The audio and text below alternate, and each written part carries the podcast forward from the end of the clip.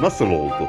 Dün ve bugün olup bitenlere çemberin dışına çıkarak bakıyoruz ve nasıl oldu sorusunun cevabını arıyoruz.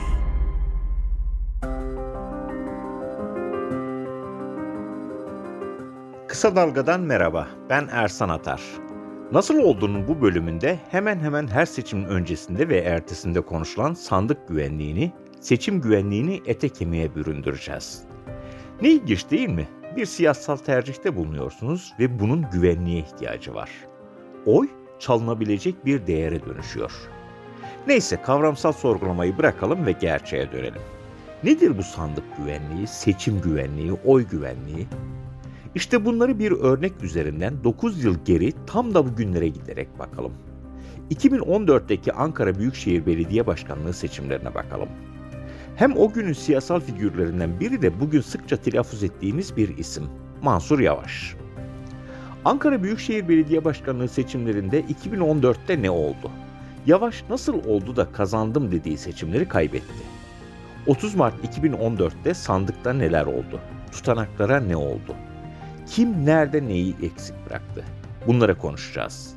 Bütün bunları o dönemi yaşayan, biraz sonra aktaracağımız seçim merkezleri arasında mekik dokuyan CHP Ankara Milletvekili Levent Gök ve Ankara oyları oluşumunu kuran isimlerden Özgür Berber ile konuşacağız.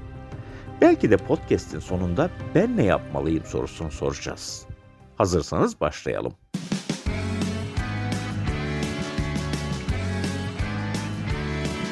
Kulağınız bizde olsun. Kısa Dalga Podcast. Güneş Hüseyin Gazi Dağı'nın pek nazlı doğuyordu. Ara ara bulutları delip gece ayazında üşümüş Ankara'yı ısıtmaya çalışıyordu.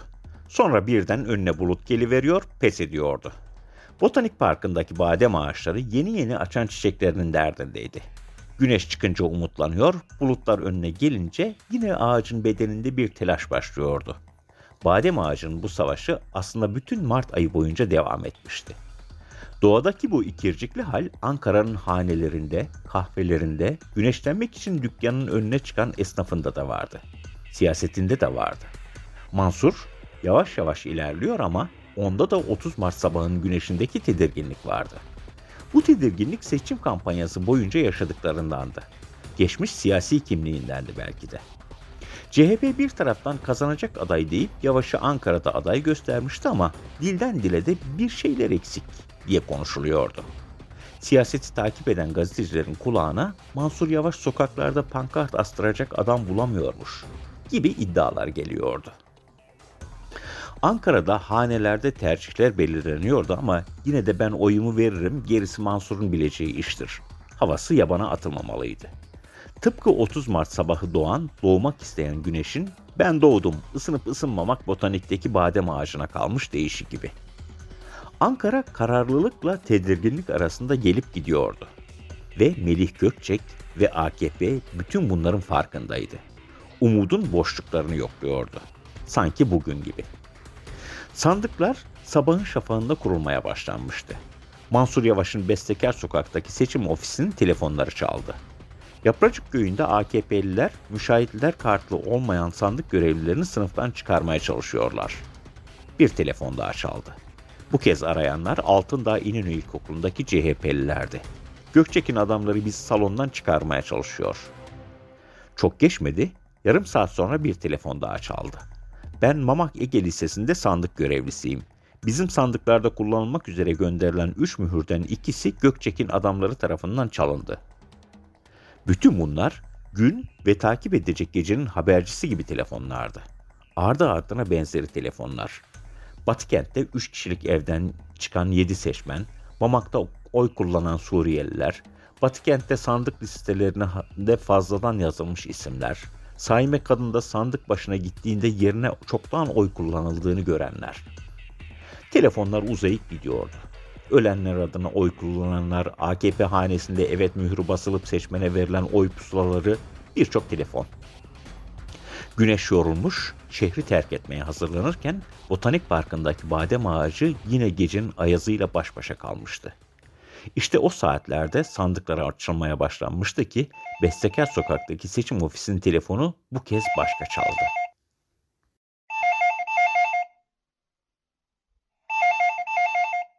Telefondaki ses telaşlıydı. Çok acil buraya müdahale edilmesi gerekiyor. AKP'liler MHP'lilere saldırıyor. Telefondaki sese göre saldıran Gökçek'in adamlarıydı. Saldırıya uğrayan da Mansur Yavaş'ın eski partisinden yanında olan isimlerdi. Bir süre sonra ajanslara haber düştü. Keçiören'deki kavga sırasında 10 kişi yaralandı. Daha 2 saat geçmedi benzer bir telefon. Etimeskut'tan geldi bu kez. Ufuk Aslan Lisesi'nde AKP'liler polise ve CHP'lilere saldırıyor. İçinde Gökçek'in adamları dolu olan bir belediye otobüsü okula yanaştı. Polis durdurdu. AKP'liler okula yakın bir noktada toplu halde duruyor. Bir başka telefon daha. Keçiören'de elektrikler kesildi. Bir başka telefon. Etimeskut'ta okul bahçesinde beyzbol sopalarıyla bekleyen AKP'liler var. Bir telefon daha. Altında Çalışkanlar İlkokulu'nda oy sayımı için işlem bitince oy çuvalları AKP'nin seçim aracıyla İl Seçim Kurulu'na götürüyoruz diye götürülüyor.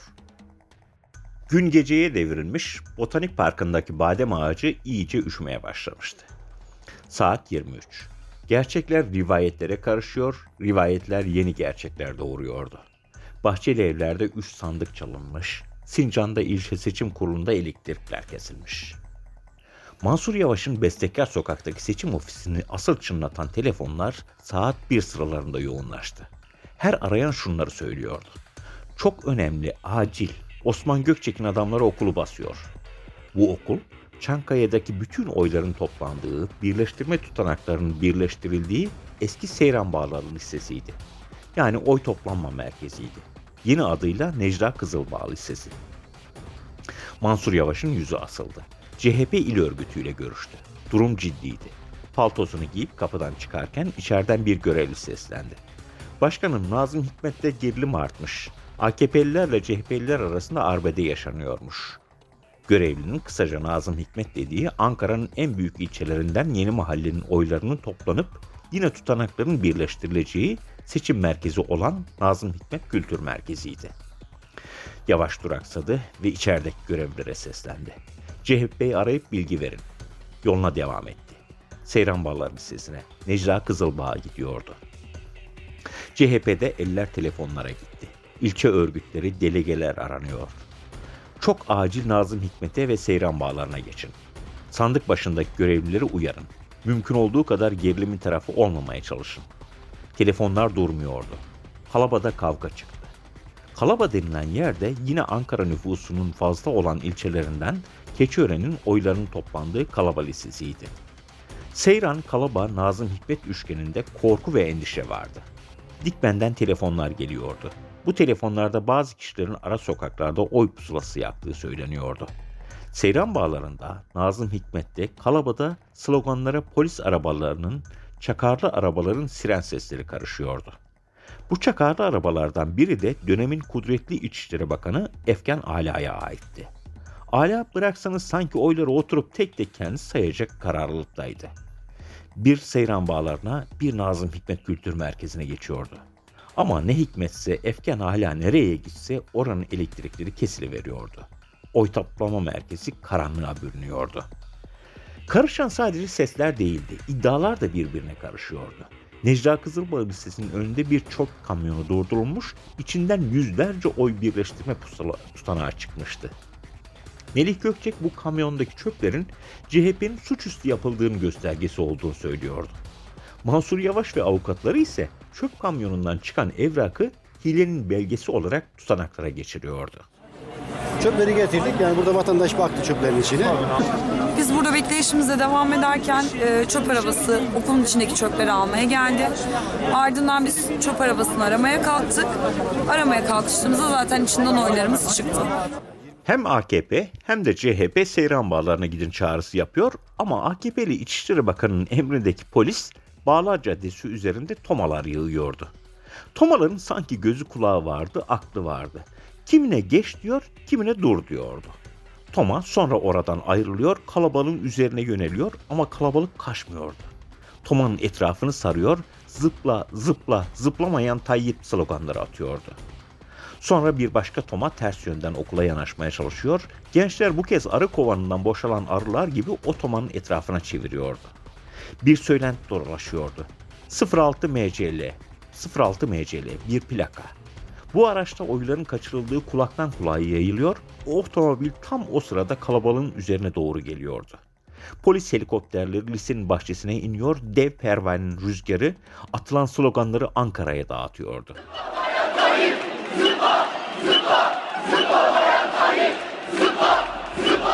Keçiören'de Kalaba Lisesi'nde ve Yeni Mahalle Nazım Hikmet Kültür Merkezi'nde de benzer görüntüler vardı. Elektrikler gidiyor, geliyor, oy sayımları duruyor, sonra tekrar devam ediyor. Çakarlar, polis sirenleri, sloganlar birbirine karışıyordu. O günü CHP Ankara Milletvekili Levent Gök şöyle özetliyor. 2014 seçimlerinde e, Sayın Mansur Yavaş'ın adaylığında e, Cumhuriyet Halk Partisi bütün sandıklarda e, gerek aldı. Ama tabii dikkat edemediğimiz, e, gözden kaçırdığımız muhtemel bazı sandıklar olmuş olabilir. E, bu süreçler bize sandık güvenliği açısından çok önemli e, dersler ve e, çıkartmamız ve görev yapmamızı temin etti. 2014'te e, Seyran Bağları'ndaki Necla Kızılbağ Lisesi'nde e, birçok AKP milletvekili geldi. E, Nazım Hikmet Kültür Merkezi'ne de İçişleri Bakanı Efkan Ala geldi. O zaman yine bakan olan Emrullah İşler geldi. Ve dolayısıyla e, bu haberlerin yayılmasıyla e, herkeste ciddi bir endişe başladı. Acaba sandıkların güvenliği ne oluyor diye. Sayılmayan çok e, sandık vardı. E, Birçok oy torbası e, bekliyordu. Bu oy torbalarının akıbeti konusu o günün en yoğun tartışmalarından biri oldu. Mansur Bey'in e, öne geçtiği duyulduğu anda e, bu tabii e, İktidar Partisi'nin bu o, sandıkların bulunduğu birleştirme tutanaklarının yapıldığı merkezi olan e, bakan düzeyinde çıkartmaları devam etti. O saatlerde Seyran Bağları Necla Kızılbağ Lisesi'nde yaşananları, o günlerde sandık güvenliği için bir araya gelen Ankara Oyları platformunu oluşturanlardan Özgür Berber, başından itibaren bugün şöyle anlatacak. İşte Bestekar'daki seçim merkezinde telefonlar çalışıyor tabii. Şurada şu oluyor, burada bu oluyor. Yani spekülatif şeyler de oluyor tabii ki. Yani iki tane e, telefon numarası çaldığı zaman diyorsun ki aman bir şey var. Ama bu Necla Kızılbağ'daki olay biraz fazla e, telefon çalmasıyla oluşunca işte böyle böyle kavga çıkacak. İşte sandıklara müdahale ediyorlar. Tabii ki en büyük söylem bu. Biz de oraya gittik işte 3-4 tane arabayla gençler toplandık. İşte oradaki yani e, sadece gençler değil seçim merkezindeki e, insanlar. O arkadaki yokuşun orada indikten sonra bir baktık bir kalabalık var karşımızda işte kaldırımın üstünde.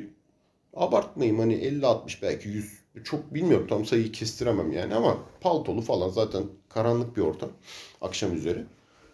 Aa dedim ya olay çıkabilir burada yani hakikaten bir şey var. Ondan sonra e, içeriye girmedik. Yani zaten okulların içerisinde e, işte o zamanlar CHP'li gençlerin e, görev aldığını bildiğimiz için içeride avukatlar var, e, gençler var. E, her okuldan sorumlu olan arkadaşlar, okul temsilcileri. Orada bir böyle e, kalabalık oluşmaya başladı. Zaten oranın bir de trafiği vardır. Böyle keşmekeş bir ortam. en sonunda yani e, sirenler, işte çakarlı arabalar falan geldi. Biz e, olayı takip edemiyoruz. Yani olayın içinde olduğunuz için bunları kim olduğunu bilmiyorsunuz. Polis arabaları var. E, kulaktan kulağa yayılan söylemler var. İşte oyları çıkarıyorlar. Oyları durdurdular. Sayımı durdurdular falan ama yapacak bir şeyiniz yok yani. Hani e, müdahale edebileceğiniz bir durum yok. E, ondan sonra o kaosun içerisinde işte o polis arabaları çıkmaya başladı. İnsanlar daha da kalabalıklaştı. Yani gürültü var zaten mahalle e, camlarda insanlar var. Saat de işte akşam suları 10-11 falan yani hani ilerliyor saat. Bakan geldi işte e, Osman Gökçe'nin adamları var. E, işte burası böyle kaos çıkacak kavga çıkacak falan.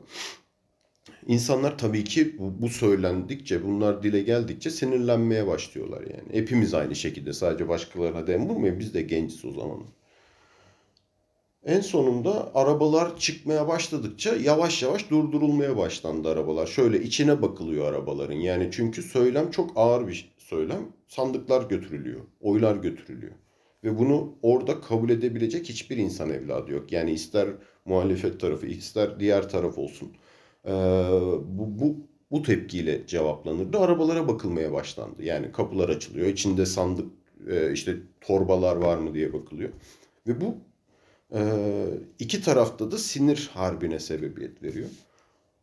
Ve polis arabalarına kadar bakılmaya başlandı orada. Yani e, polisin de çaresizliği var tabii ki orada. Yani yapabileceği bir şey yok. E, bir kaos ortamı var ve vatandaş çok haklı. Kim olursa olsun o arabalara bakılacak çünkü sizinle kaçırılıyor. Bu fiziksel hareketlilik birazdan yerini iletişim savaşlarına bırakacaktı. Ekranlara bir Mansur Yavaş çıkacak, bir Melih Gökçek çıkacaktı. Her ikisi de açıklamalarında ben kazanıyorum, ben kazandım diyecekti. Bu açıklamalar seçim sonucunu ilan etmekten çok Necla Kızılbağ Lisesi'nde, Nazım Hikmet Kültür Merkezi'nde toplanan kalabalığı diri tutmak, sandık görevlilerinin sandığa, tutanaklara sahip çıkmasını sağlamaktı veya karşı tarafın görevlilerini yıldırmaktı.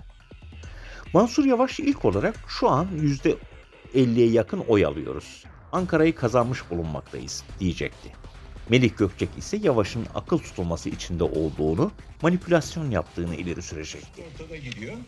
E, Pursaklar zaten o 17'nin içerisinde. Dolayısıyla her tarafı biz kaza- e, kazanırken hikmet ilahi bir de bakıyorsunuz CHP Ankara'da kazanmış. Ya bu tam bir akıl tutulması, tam bir manipülasyon. Böyle bir manipülasyona hiç kimse ama hiç kimse iltifat etmesin. Yalnız mesela bir başka şey, o da dikkatimi çekti. Orada da bir manipülasyon yapmışlar. Hangi hesaptır bilemiyorum. Mamak'ta e, 34'e 50, 34'e 50 şey... E, Bütün bunlar Cihan Haber Ajansı'nın sistemimiz hacklendi diye açıkladığı veri akışını durdurmasına, TOMA'lara, eli sopalı gruplara karşı yürütülen bir psikolojik savaştı aynı zamanda. Veya tersinden bakarsak bütün bunlar psikolojik savaşın bir parçasıydı. O günü takip eden bir gazeteci olarak söyleyebiliriz ki Yavaş'ın bu açıklamaların ardında CHP'den aldığı destek vardıysa da bu desteği açıkçası açıklamalar sırasında net olarak göremediğimizi belirtmemiz gerekiyor. O günler ve öncesinde iddialar şöyleydi. Bir şeyler eksik kalmıştı. CHP 25 yıllık Melih Gökçek dönemini sonlandırmak için MHP içinden gelmiş Mansur Yavaş ile kan uyuşmazlığı da yaşıyordu. Seçim kampanyası döneminde CHP'nin il örgütünün Yavaş'ı yeterince desteklemediği dillendiriliyordu. CHP'nin Yavaş için çalıştığı bir gerçekti. Ama yine de Yavaş taraftarları CHP'nin tam istekli olmadığını ileri sürüyordu. Hatta pankart astıracak genç bulamıyoruz iddiası da buradan geliyordu. CHP'nin özellikle sol kanadındaki seçmen Gökçek'ten kurtulmak istiyor, Yavaş'a oy vereceğini kendi iş dünyasında da biliyor ama eli bir türlü aktif destek vermeye yanaşmıyordu. CHP'li bu seçmene göre Yavaş daha ne istiyor? %30'ların üstünde %40'lara varan oyumuzu veriyoruz. Gerisini kendisi getirsin. De. İşte 30 Mart gecesinin yumuşak karnı da buydu. AKP de Melih Gökçek de bu durumu oldukça iyi görüyor, oradan sızmaya çalışıyordu. Üstüne bir de kimi rivayete, kimi gerçeğe dayanan bir korku atmosferi eklenince Kalaba'da, Nazım Hikmet de Seyran Bağları'ndaki lisede daha kolay tedirgin oluyordu. Bunlar elbette o günlerde dolaşan iddialardı. O zaman derdi sadece oy ve sandık koruma olan Ankara oyları oluşumundan Özgür Berber'e yeniden dönelim. Berber, haklı olmak yetmez, güçlü olmak da gerekir deyip o günlerdeki eksiklikleri şöyle anlatıyor. Tabii ki bizim de o zamanlar e, örgütten kaynaklı sorunlarımız vardı. Yani saat 6'da sandığın başını bırakıp sigaraya çıkan müşahitlerimiz var bizim. Hala olursa kaygısı güttüğümüz. Yani amca ne yapıyorsun burada? Sigaraya çıktım oğlum. E içeride ne yapıyorlar? Oy sayıyorlar. E sen niye oturdun o zaman bütün gün orada? Bunu da yaşadık. Pusulasını işte sonuç tutanağını kimseye bana dahil yani oradaki görevli yaka kartlı arkadaşlarımız dahil güvenmeyip evine götüren teyzelerimiz de oldu.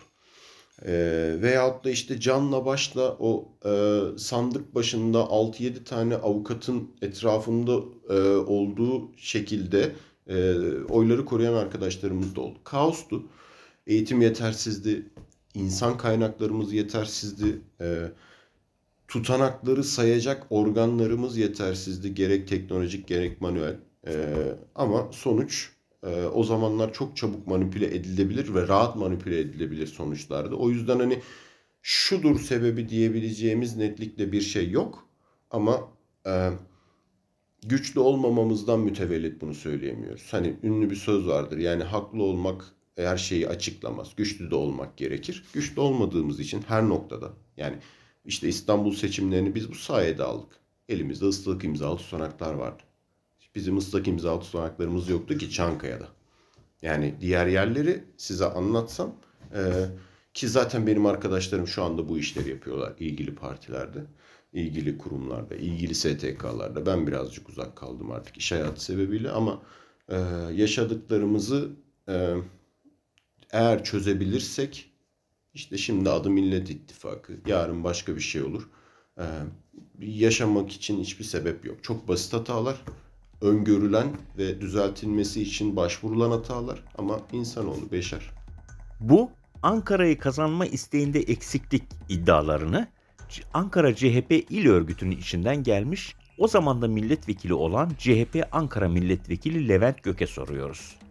Gök bu iddiayı reddederken elbette eksiklikler olmuş olabilir ama deyip devam ediyor.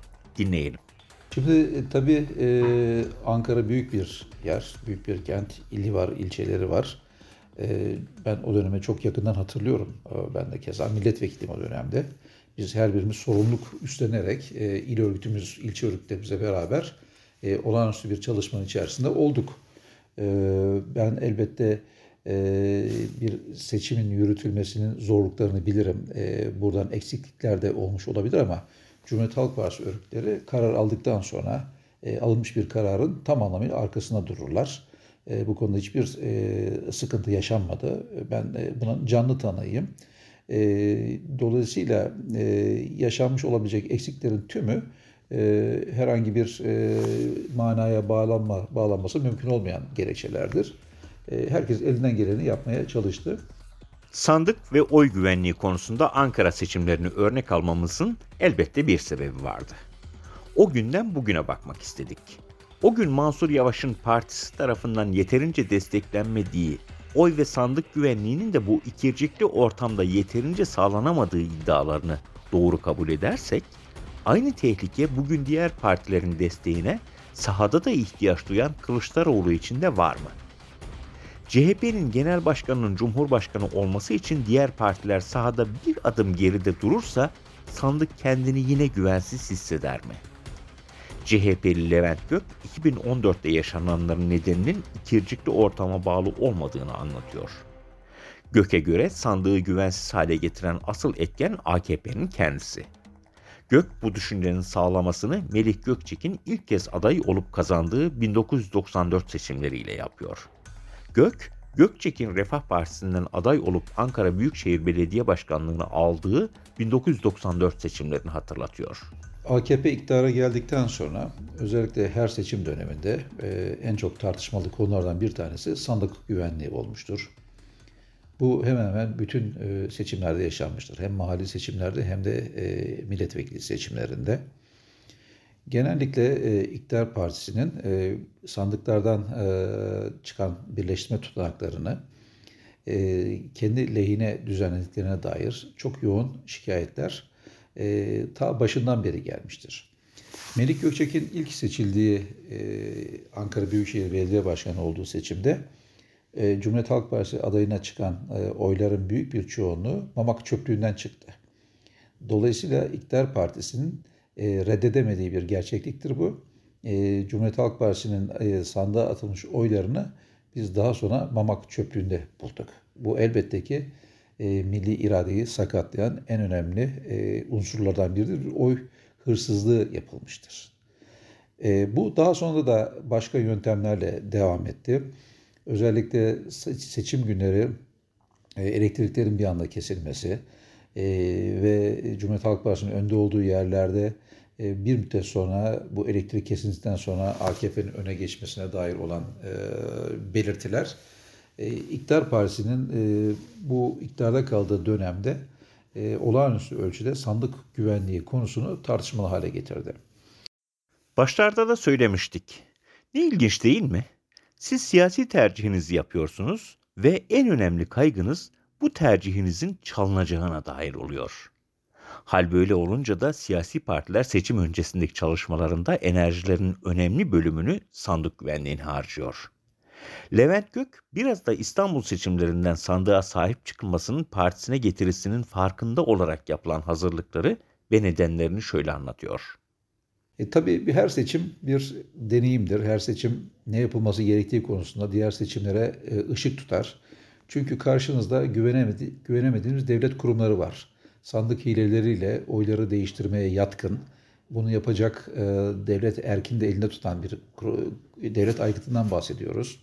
Örneğin birleştirme tutanaklarında sandıktan çıkan oy 20 ise AKP'ye bu 200 yazılabiliyor. Buna tanık olduk. CHP'nin 200 ise 20 yazılabiliyor.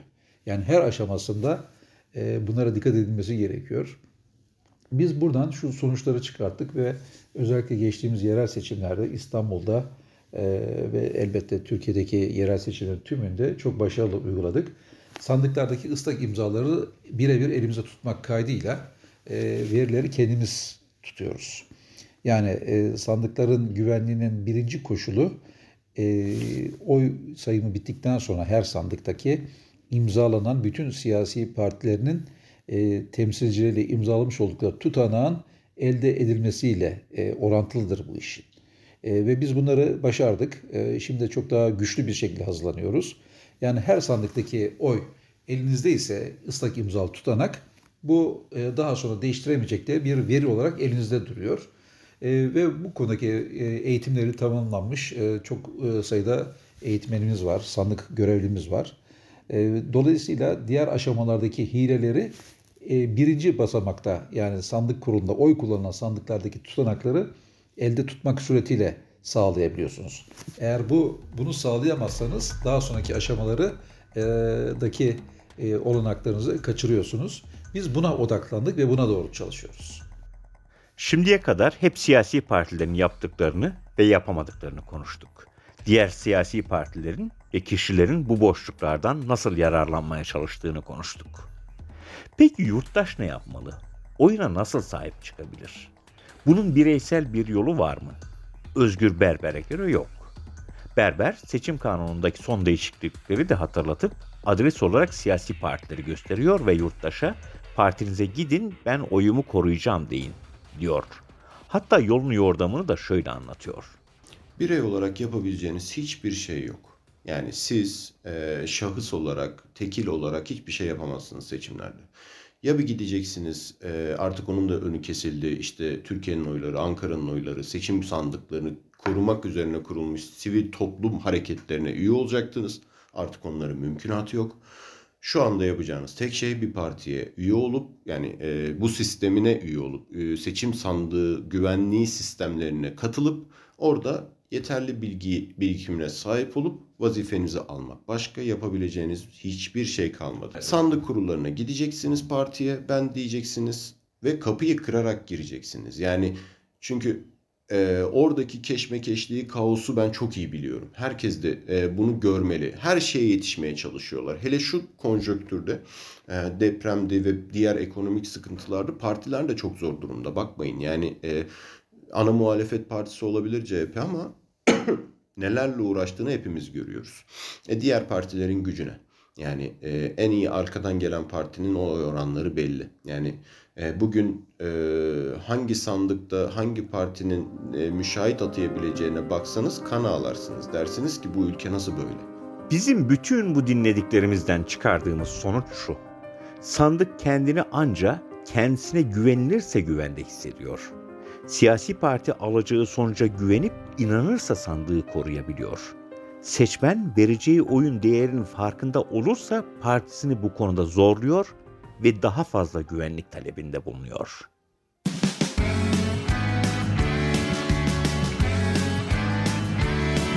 Kulağınız bizde olsun. Kısa Dalga Podcast.